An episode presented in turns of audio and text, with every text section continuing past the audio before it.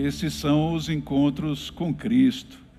É a série que temos desenvolvido nesses últimos dois, é agora terceiro domingo. E para mim é um privilégio imenso estar com vocês aqui nessa manhã. Alegria de revê-los, alegria de louvar ao Senhor juntos, uh, eu junto com você, e também os irmãos que estão à distância, alegria imensa de estarmos juntos. Uh, não sei se vocês se lembram o que vimos desde o primeiro encontro com Jesus. Uh, espero que você esteja acompanhando pela internet o, as mensagens. Já tivemos duas, como lhe falei. A primeira, é, é, compartilhada pelo Eduardo, trouxe aquela ideia do Logos de Deus que entra na história humana, a ideia do infinito que entra nessa nossa vida finita, a fim de nos oferecer um caminho para uma vida que transforma não só o aqui e agora, mas também lhe dá uma perspectiva completamente diferente da sua eternidade. É para aquelas pessoas que decidem andar com Ele. No domingo passado, o Roger conversou conosco sobre o encontro de Jesus com o líder religioso chamado Nicodemos. Vocês se lembram? Balance a cabeça aí se você se lembra, pelo menos. Oh, que benção! Ele destacou a explicação do Mestre Jesus sobre o que significa essa vida eterna por meio da expressão o novo nascimento. Olha, são duas mensagens excepcionais. Se você não assistiu, entre lá no site, baixe o nosso aplicativo, você também pode ter acesso direto a essas mensagens. E o encontro de Jesus, no qual vamos refletir hoje, poderia acontecer atualmente em qualquer grande cidade, queridos, e, e com qualquer pessoa do nosso contexto de vida você vai perceber que esse encontro improvável surge lá no Evangelho de João, no capítulo 4, versículos de 1 a 26, onde você vai descobrir que o encontro com Jesus pode produzir uma nova visão da vida. Que o encontro com Jesus pode transformar a maneira como você tem enxergado a si mesmo e o seu relacionamento com a vida. Simplificando esse encontro, poderia dizer que ele tem duas partes. A primeira, nos versículos de 1 a 15, Jesus vai mostrar como esse autoconhecimento é essencial para aclarar a nossa visão pessoal da vida. E esse encontro chamará você a enxergar-se. Enxergue-se. Se veja, olhe no espelho, para que você possa se ver, se enxergar, perceber-se.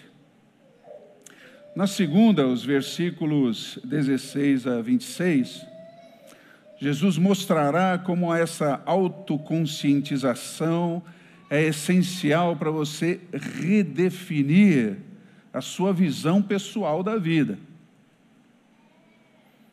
Então, a primeira parte vai aclarar uma visão pessoal sobre você mesmo, e a segunda vai chamar você a redefinir a sua visão pessoal de si mesmo e também da vida. Então, esse, essa segunda parte vai chamar você a enxergar Jesus. E olha, de verdade, eu penso que ninguém consegue ver Jesus sem antes ver a si mesmo. E a luz de Jesus acaba esclarecendo quem é você. É por isso que a luz brilha nas trevas. E eu convido você a ler comigo João 4, nessa primeira parte, de 1 a 15. João 4, de 1 a 15. Peço que você não se impressione com a leitura acerca da palavra da mulher. Jesus vai conversar com uma mulher. mas eu pretendo que essa leitura leve você para o contexto, para a disposição da mulher naquele momento em que ela conversa com Jesus. Que às vezes, lendo esse texto, parece uma conversa amistosa, romântica. Hein? Então, preste atenção, venha comigo. Jesus sabia que os fariseus tinham ouvido dizer que ele batizava e fazia mais discípulos que João, embora Jesus mesmo não os batizasse, e sim seus discípulos. Assim deixou a Judéia e voltou para a Galiléia. No caminho, ele teve que passar por Samaria.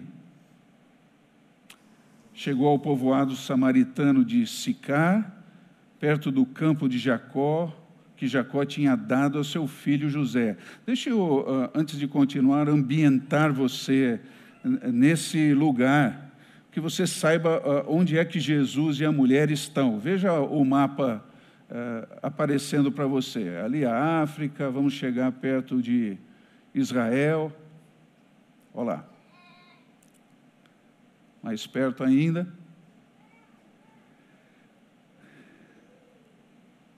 E agora sim, é ali, ó. Então temos Sicar, o Poço de Jacó, o Monte Gerizim, vai aparecer aqui na sua leitura. Então espero que você tenha se localizado. Vamos lá, vamos seguir. Versículo 6. O povo, o, o, desculpe, o poço de Jacó ficava ali e Jesus, cansado da longa caminhada, sentou-se junto ao poço por volta do meio-dia. Pouco depois, uma mulher samaritana veio tirar água e Jesus lhe disse: Por favor, dê-me um pouco de água para beber. Naquele momento, seus discípulos tinham ido ao povoado comprar comida. E a mulher ficou surpresa, pois os judeus se recusam a ter qualquer contato com os samaritanos. Você é judeu. Eu sou uma mulher samaritana. Como é que me pede água para beber? Bom, se ao menos você soubesse que presente Deus tem para você e com quem está falando, você me pediria e eu lhe daria água viva. Mas você não tem corda, nem balde, e o poço é muito fundo. De onde você tiraria essa água viva? Além do mais, você se considera mais importante que nosso antepassado Jacó, que nos deu esse poço? Como pode oferecer água melhor do que Jacó, seus filhos e seus animais bebiam? Ah, Jesus respondeu: Olha, quem bebe desta água logo terá sede outra vez. Mas quem bebe da água, da água que eu dou, nunca mais terá sede. Ela se torna uma fonte que brota dentro dele e lhe dá a vida eterna. Por favor, Senhor, me dá dessa água. Assim, eu nunca mais terei sede, nem precisarei vir aqui tirar água. É isto. Você sabe que o autoconhecimento é essencial para aclarar nossa visão pessoal da vida. Conhecer-se, querido, é um processo que exige dedicação. E pensadores de todos os tempos têm falado sobre isso exaustivamente. Eu me lembrei de duas frases que refletem a proposta do próprio Jesus aqui em João 4, de 1 a 26. Que pulmão a criança, hein? Primeira frase é essa, foi atribuída a Sócrates.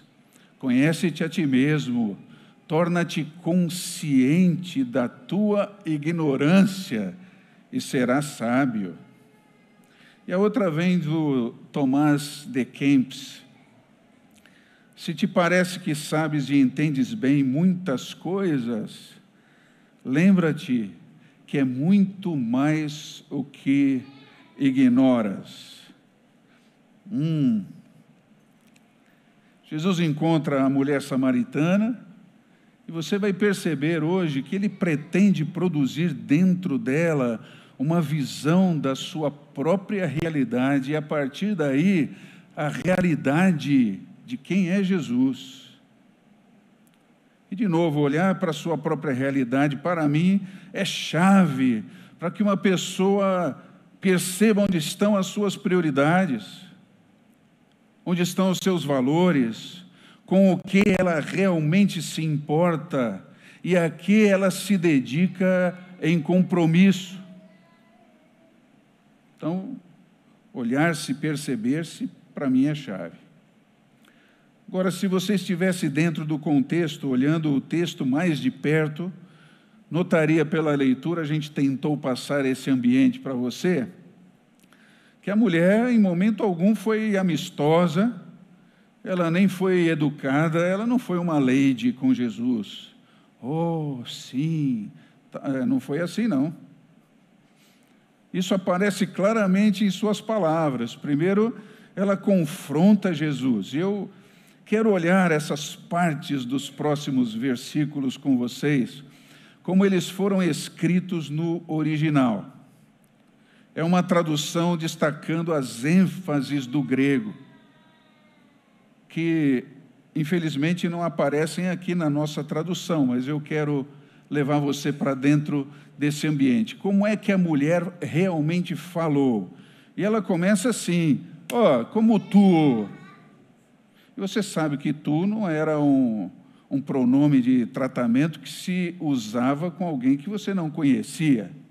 Oh, qual é a sua? Mais ou menos isso. Quem é você para falar comigo? Ela começa dessa forma. Depois mostra um preconceito. Ela identificou que Jesus é, tinha uma raça diferente da dela e ela vai direto no coração, sabe? É como eu virar para você aqui e dizer, ô brancão, é, ô negrão, assim.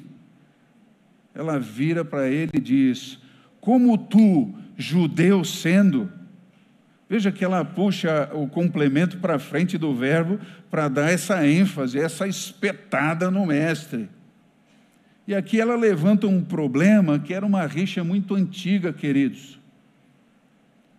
Era intensa, dividia o país ao meio, mais ou menos como se o pessoal do bairro de cima não gostasse do pessoal do bairro de baixo. É, é o pessoal do, gueto 1 que persegue, que hostiliza, que mata o pessoal do gueto 2. Era assim. Mas todo mundo ali judeus e samaritanos eram israelitas. Só que os samaritanos, eles, num passado, se misturaram por casamento com outros povos. Por isso não eram aceitos pelos judeus. E mais, eles diziam que o local de verdadeira adoração era esse monte Gerizim, próximo ali do poço onde eles estavam conversando. Esse esse monte realmente deveria ser o local sagrado e não lá Jerusalém, como vocês falam. Porque se você se lembra da história, foi nesse monte Gerizim que os patriarcas do Antigo Testamento conversaram com Deus. E foi ali também que os israelitas ofereceram a primeira oferta a Deus quando entraram na terra prometida. Além disso, embora o, nome hebraico seja semelhante ao da cidade de Chamaria, os samaritanos gostavam de afirmar que esse nome estava ligado a um termo muito mais profundo do que só um, um, uma torre de guarda. Eles, na verdade, eram os guardiões da lei, eram os uh, Shomerim Ratorá assim que eles diziam. nós somos os guardiões da lei. O, o, o, que significa isso? Se tem alguém fiel aqui, somos nós e não são vocês judeus. Está percebendo o ambiente aí da conversa? não sei se o que você faria se tivesse lá, né?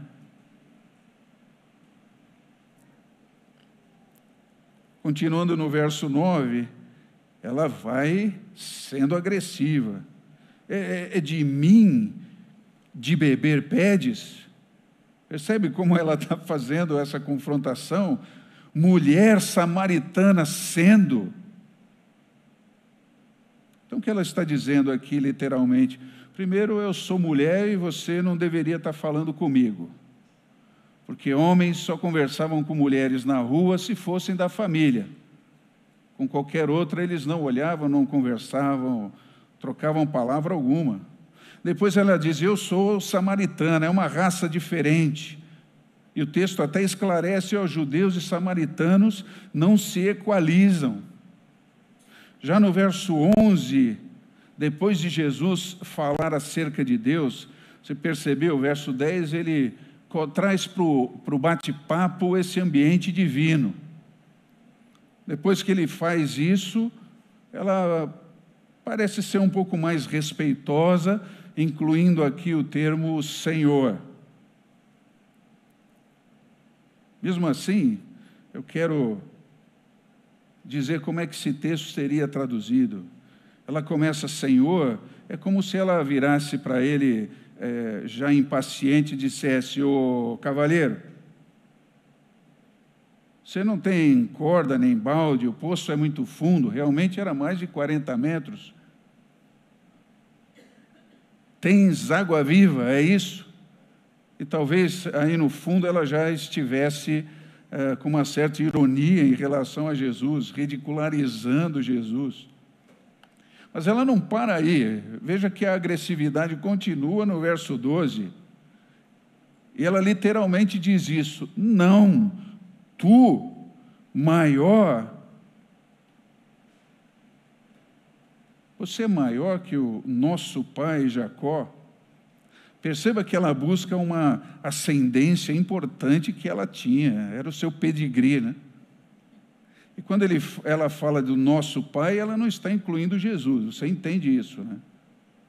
Esse é o, é o meu pai, não é seu, não.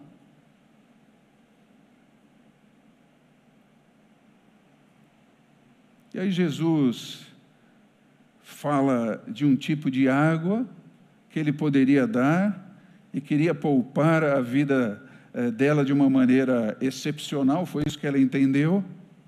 Não, quem beber da água que eu dou nunca mais terá sede. E é aí, embora uh, imediatista, ela se torna mais manipuladora. Ela joga aí um vocativo uh, na frase, ela diz: Ó oh, Senhor, dê para mim isto, a, a, água, eu não quero mais vir aqui buscar. É? Me dá isso, é um delivery, é? é? é difícil vir buscar água aqui. Se você tem essa água especial, dá para mim, eu não quero mais voltar aqui. Que coisa essa mulher, hein? Temos mulheres aqui nessa manhã iguais à samaritana? Os maridos podem levantar a mão ali.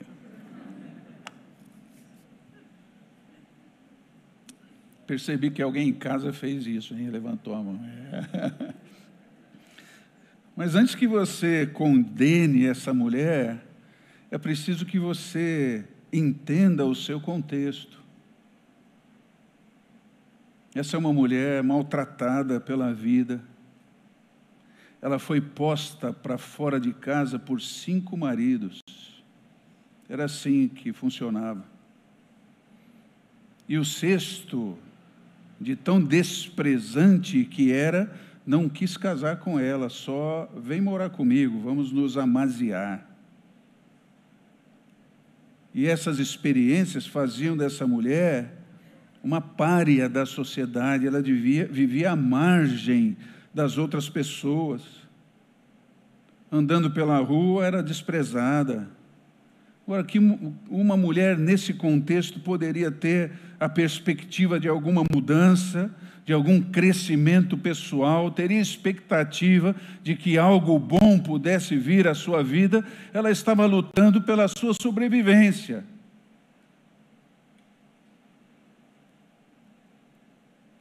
Mas é incrível que Jesus a conhecia profundamente. Jesus não precisava passar por ali, encontrar com aquela mulher, mas ele escolheu fazer isso, porque na sua onisciência maravilhosa e no seu amor humilde, ele iria ajudar essa mulher de maneira profunda. Agora, queridos, eu penso que a maioria de nós também vive uma rotina automática que nos, não nos leva a esse autoconhecimento, essa percepção de uma realidade que nos ofende, nos tira o melhor, nos impede de enxergar além, sabe? Rotinas fazem isso com o casamento, com o trabalho, com a, o valor pessoal. Por isso, olhando para essa mulher, eu acho que ela poderia representar muito bem qualquer ser humano que aí na saga da vida precisa defender-se, precisa impor-se, lutar contra todos ao seu redor, requisitando respeito, lutar por seus direitos, por um lugar ao sol. Porque assim como aquela sociedade, a nossa também tem essa máxima. Aqui quem pode mais chora menos. Aqui também impera a lei do mais forte, a lei da violência, da desmoralização, da incerteza, da angústia.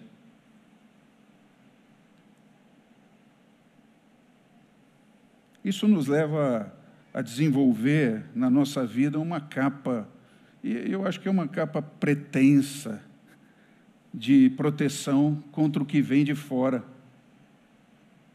A gente se arma para não ser ferido. Não sei se é assim com você. E a maioria das pessoas hoje não estão mais deixando de lado qualquer tipo de ofensa, não é? A resposta tem sido violenta o tempo todo. Então, essa pretensa capa de proteção está ah, nos embrutecendo hoje. E mais, querido, preste atenção, essa ação que nós empreendemos contra nós mesmos turva o próprio sentido do ser, do ser gente. E fazemos isso porque eh, essa capa parece resolver esse lado do vazio profundo que temos quando nos relacionamos com o nosso valor pessoal, necessidade que temos de reconhecimento, de importância, que tanto buscamos possuir. Por isso, quando eu olho para essa mulher maltratando Jesus, com palavras duras, racistas, segregacionistas, ela só não disse um palavrão no texto, mas acho que pensou. Eu posso ver nessa mulher um reflexo de mim mesmo, no meu jeito de ser e de pensar hoje. Como ela, muitas vezes eu chego a Jesus apenas para resolver problemas imediatos como se ele fosse o Deus do bolso, sabe? Ou oh, estou precisando, Jesus, a mandinga, sabe? O Deus que, quando manipulado, faz a minha vontade. E eu sei bem como é que eu faço para seduzir a Deus com as minhas palavras, com a minha pretensa fidelidade, é? É, varrendo para baixo do tapete existencial pecados que o, o Senhor sabe. É, é, ninguém é perfeito, mas o Senhor, o Senhor é maravilhoso. E os elogios, tal, que não vem de um coração sincero, mas de um coração manipulador. Você consegue ver isso na sua vida? Mas a visão do Mestre sobre essa mulher e sobre nós aqui hoje não pode ser enganada, não pode ser turvada, e ela, ele continua, é, essa visão continua ah, focando a nossa maior necessidade e não aquilo que é só o imediato.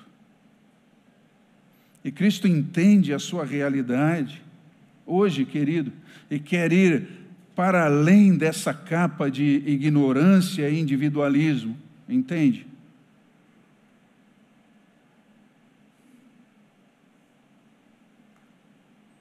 Jesus não brinca em serviço, ele, ele, é, não quer ser adorado como um Deus grego, sabe? Cheio de orgulho, de vaidade.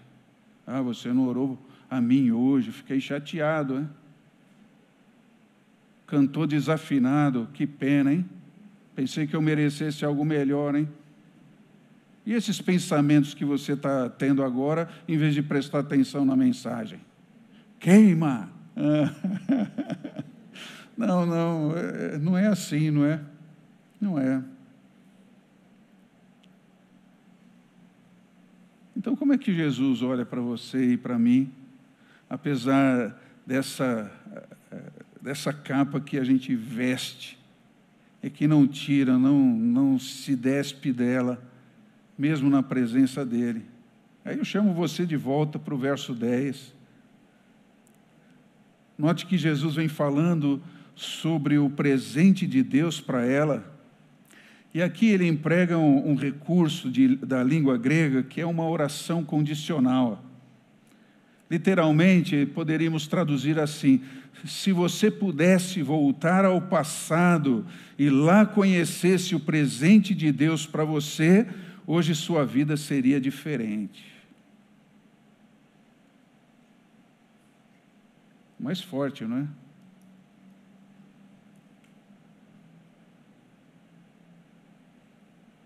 Ele usa um verbo aqui mais que perfeito no grego, que aponta para os resultados que existiriam no passado daquela mulher. É, se antes você tivesse conhecido, não estaria nessa condição que você está. Agora veja, o objetivo de Jesus não é ofendê-la, mas é despertá-la para a sua realidade interior. E aí ele complementa: Louvado seja o seu nome. Puxa, você nem sequer se deu a oportunidade de saber quem é que está falando com você. Que tipo de presente eu estou te oferecendo? Que veja no texto que Jesus quer saciar a sede mais antiga de todo ser humano. Note a ênfase da repetição no versículo 14. Literalmente está assim: quem beber da água que eu estou dando, jamais terá sede, pois a água que eu estou dando se tornará dentro dele fonte de água ininterrupta para a vida eterna. Eu acho lindo isso, hein? Aleluia, louvado seja o seu nome. Tem coisa mais clara para Jesus falar para você e para mim hoje, hein? para nos tirar desse lugar comum. E aí, quando abrimos espaço para refletirmos sobre a nossa necessidade mais premente, mais urgente, a razão de existirmos, de sermos, a partir das palavras de Jesus,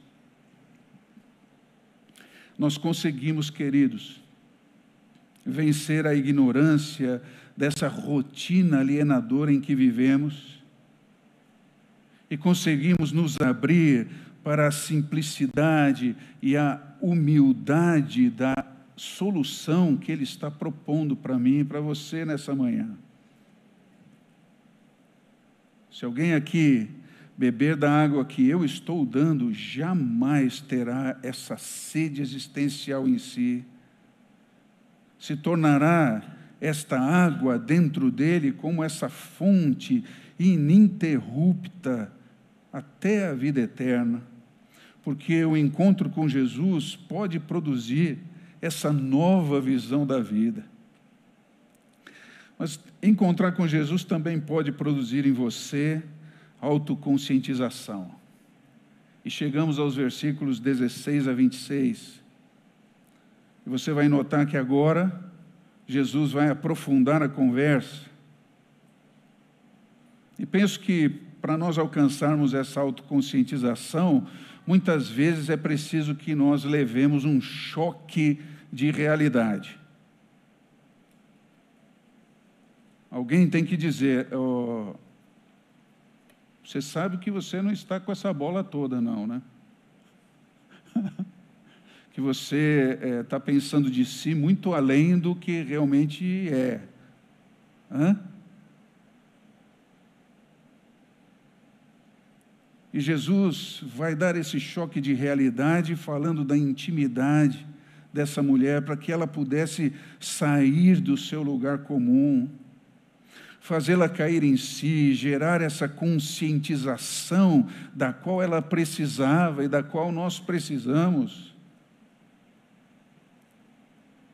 para deixarmos a prisão do que é meramente material, transitório, da falta de perspectiva que temos, da falta de propósito para a vida, para sim recebermos o presente de Deus, a água da vida eterna. E aí veja o que os versículos falam a partir do número 16. Vá buscar seu marido, disse Jesus. Ah, é, eu não tenho marido, respondeu a mulher. E Jesus disse: É verdade, você não tem marido, porque teve cinco maridos e não é casada com o homem que, com quem vive agora. E, certamente você disse a verdade.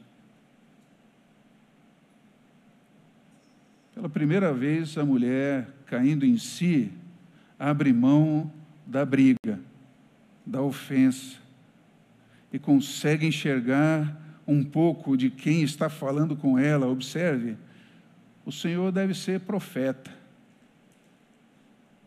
Ela já tão acostumada a ser ofendida na vida, não retrucou, ela só percebeu que aquele sujeito era diferente.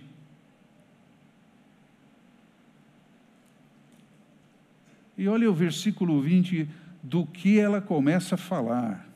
Então diga-me, por que os judeus insistem que Jerusalém é o único lugar de adoração, enquanto nós, os samaritanos, afirmamos que é aqui no Monte Gerizim, onde nossos antepassados adoraram? E Jesus respondeu: Creia em mim, mulher. Está chegando a hora em que já não importará se você adora o Pai neste monte ou em Jerusalém, vocês samaritanos sabem muito pouco a respeito daquele a quem adoram. Nós adoramos com conhecimento, porque a salvação vem por meio dos judeus. E vocês sabem, os samaritanos só aceitaram os cinco primeiros livros do Antigo Testamento. Não quiseram ler mais nada depois.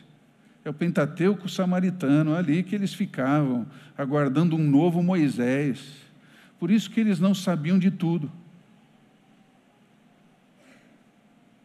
Mas está chegando a hora, e de fato já chegou, em que os verdadeiros adoradores adorarão o Pai em espírito e em verdade. O Pai procura pessoas que o adorem desse modo, porque o, o Pai, Deus, é espírito e é necessário que os seus adoradores o adorem em espírito e em verdade. E a mulher disse: Ah, eu sei que o Messias, aquele que é chamado Cristo, virá, e quando vier, ele nos explicará tudo. Agora veja, onde Jesus quis chegar, ele disse: Sou eu, o que fala com você. Oh, querido, Jesus está falando das coisas do alto a mulher é levada a se ver e agora consegue enxergar Jesus. Ela consegue reconhecer que aquele homem era diferente, era profético. E perceba que ela não era assim tão alienada, guardava no fundo reflexões sobre Deus que a sua tradição não satisfazia. Nesse seu questionamento teológico, ela protagoniza um dos diálogos mais fenomenais do Novo Testamento. E agora perceba, ela se abre para conversar. Agora já não é mais ofensa, rechaça, é, rechaçando Jesus, agora ela vai conversar com aquele que antes era o opositor racial, religioso, existencial até, mas aquilo que a separava dele agora não importava mais. Tanto é que ela questiona o próprio processual de adoração a Deus. Querido, só alguém autoconscientizado consegue ter essa grandeza e abertura de mente para questionar a sua própria tradição. Será que a nossa tradição está correta, eu acho isso maravilhoso, poderosíssimo. Numa geração como a nossa, que tem precisado tanto de libertação do religiosismo, do fatalismo que esse cristianismo não bíblico tem trazido para nós em que se busca num evento, uma vez por semana, ou em muitos eventos durante a semana, o que não se pode levar para casa. O que simplesmente não funciona lá com a minha esposa, com meu filho, diante das tentações da vida, com o meu chefe, com. E só a conscientização pode fazer isso conosco. E veja que Jesus não responde só com amabilidade, ele revela-se totalmente a ela: sou eu, eu sou o Messias, o que fala com você.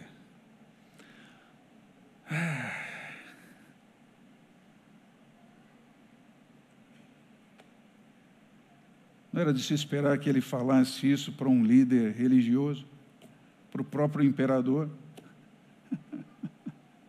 que Jesus vai se revelar como Messias para aquela mulher. É isso que ele faz. Porque Jesus não olha a sua aparência, ele vê o seu profundo do coração.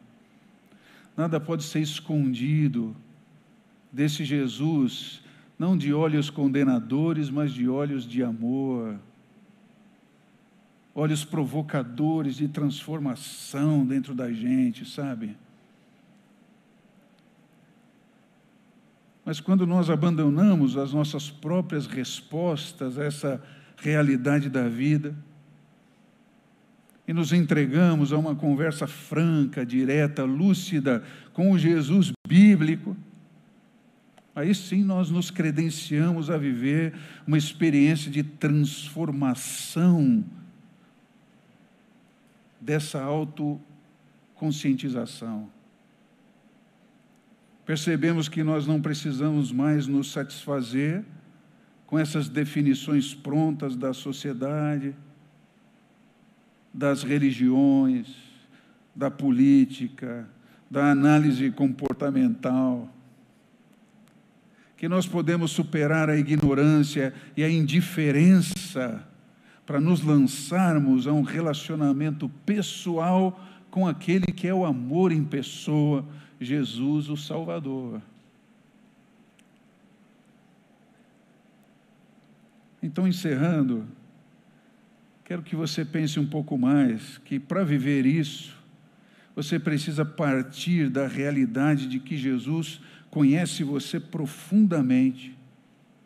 E ele não se escandaliza ou, ou se impressiona com qualquer situação que ele venha encontrar dentro de você que exista hoje ou existiu no passado.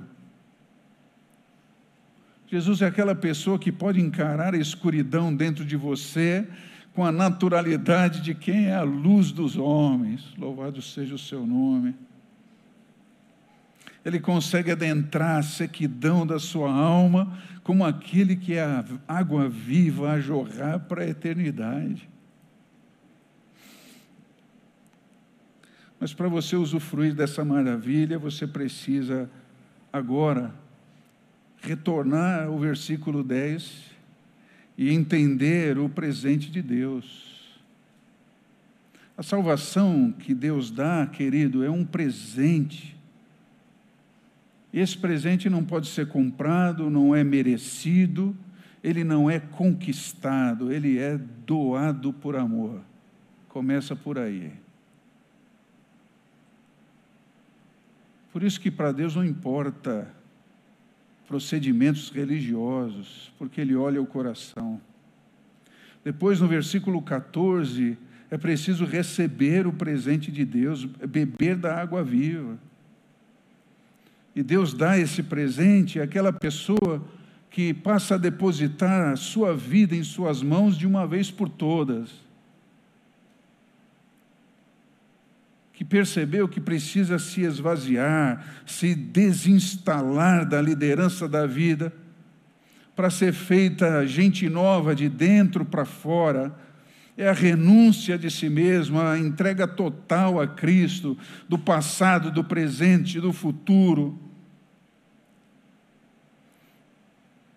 Porque você pode viver as, os próximos 40, 50 anos da sua vida vindo aqui mas você vai perceber ao final que não adianta você saber sobre a fonte, ou, ou, onde ela fica, ou admirar as suas águas, é preciso que você experimente, que você mergulhe nelas, chamando Jesus para que ele entre na sua vida.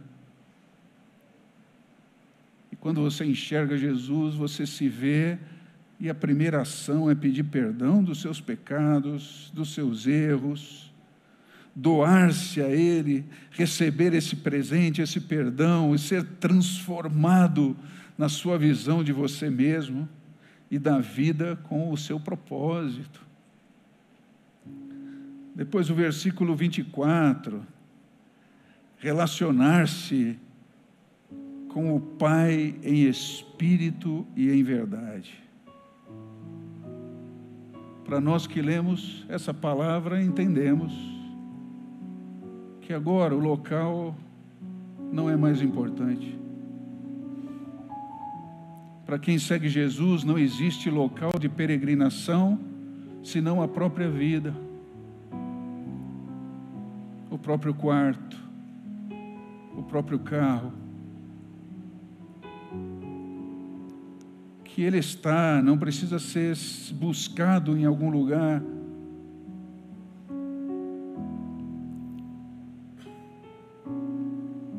abraçar a forma de relacionamento como Deus diz que deve ser. E quando você enxergar a Cristo e a si mesmo, você vai viver esse milagre do autoconhecimento e da autoconscientização que dirá para você com todas as letras: olha, você não é capaz de fazer nada sozinho, de produzir em sua vida essa transformação. Você não é capaz de mudar os sentimentos do seu coração. É preciso que você se entregue, que você se esvazie, que você se abandone aos braços do Senhor, dependendo dele completamente. E depois, passar a caminhar na verdade. Você não precisa se esconder do Senhor, Ele conhece você. É preciso que você se abra, ande com Ele, abra seu ser pela fé, deixe que o Senhor e o seu poder transforme você de dentro para fora. Bom, e quem poderia ter acesso a essa maravilha? Quem poderia estar no poço com Jesus? Você, eu, todo mundo. Porque Jesus não vê o exterior, vê o interior. E quero convidar você a olhar para dentro. Que você, em um minuto, converse com Jesus que está presente aqui, conversando com você. Quem está aqui nessa manhã e gostaria de entregar a sua vida a Cristo, pode fazê-lo agora. Todos podem.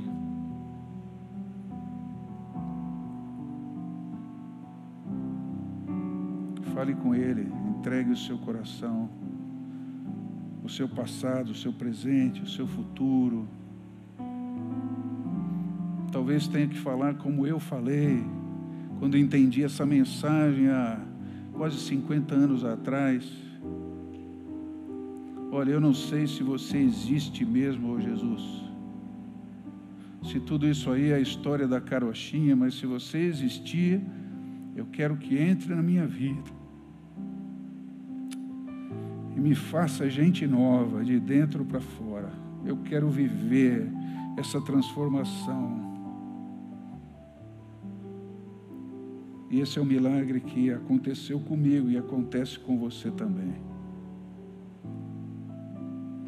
E a você, meu irmão, minha irmã em Jesus, você tem andado com Ele, tem se conhecido, se conscientizado do que significa esse compromisso com Ele? Ou se tem deixado engolir pra, pela rotina de uma vida que é medida pelo que se tem e não pelo que se é. Pelo ser servido, egoísta e excludente, e não o servir generoso e humilde. Você tem reivindicado mais ou doado mais? Ore um instante comigo. Diga a Ele o que você quer fazer com tudo o que você ouviu.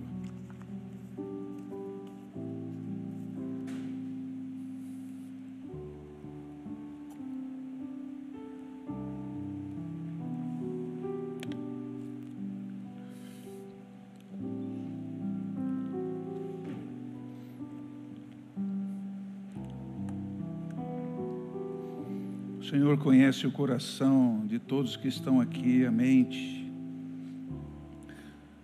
O Senhor sabe quem o convidou a entrar na vida e ser transformado. Eu clamo em nome de Jesus que essa decisão traga os seus efeitos agora e indo para casa, na segunda, terça, quarta, uma transformação diária crescente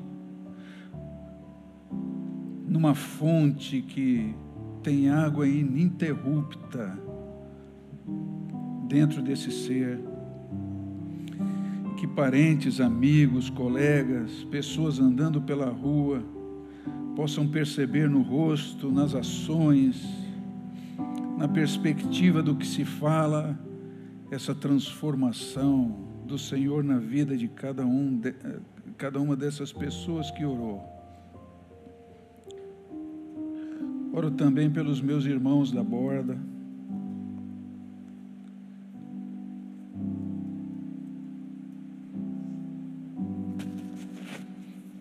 Nós não queremos ser, Senhor, uma igreja que exclui o Senhor, uma igreja que vive um religiosismo aparente, Queremos ser uma igreja que faça diferença nas Suas mãos, no nosso bairro, no nosso estado, no nosso país, no nosso mundo, segundo a Sua vontade. Queremos ser uma igreja em que as pessoas se relacionem profundamente, que saibam e façam o pedido de perdão quando ofenderem, machucarem ao mesmo tempo que encontrem aqui um lugar seguro para serem elas mesmas, com as suas lutas, os seus pecados. mas a perspectiva maravilhosa de que estão nas mãos do Senhor.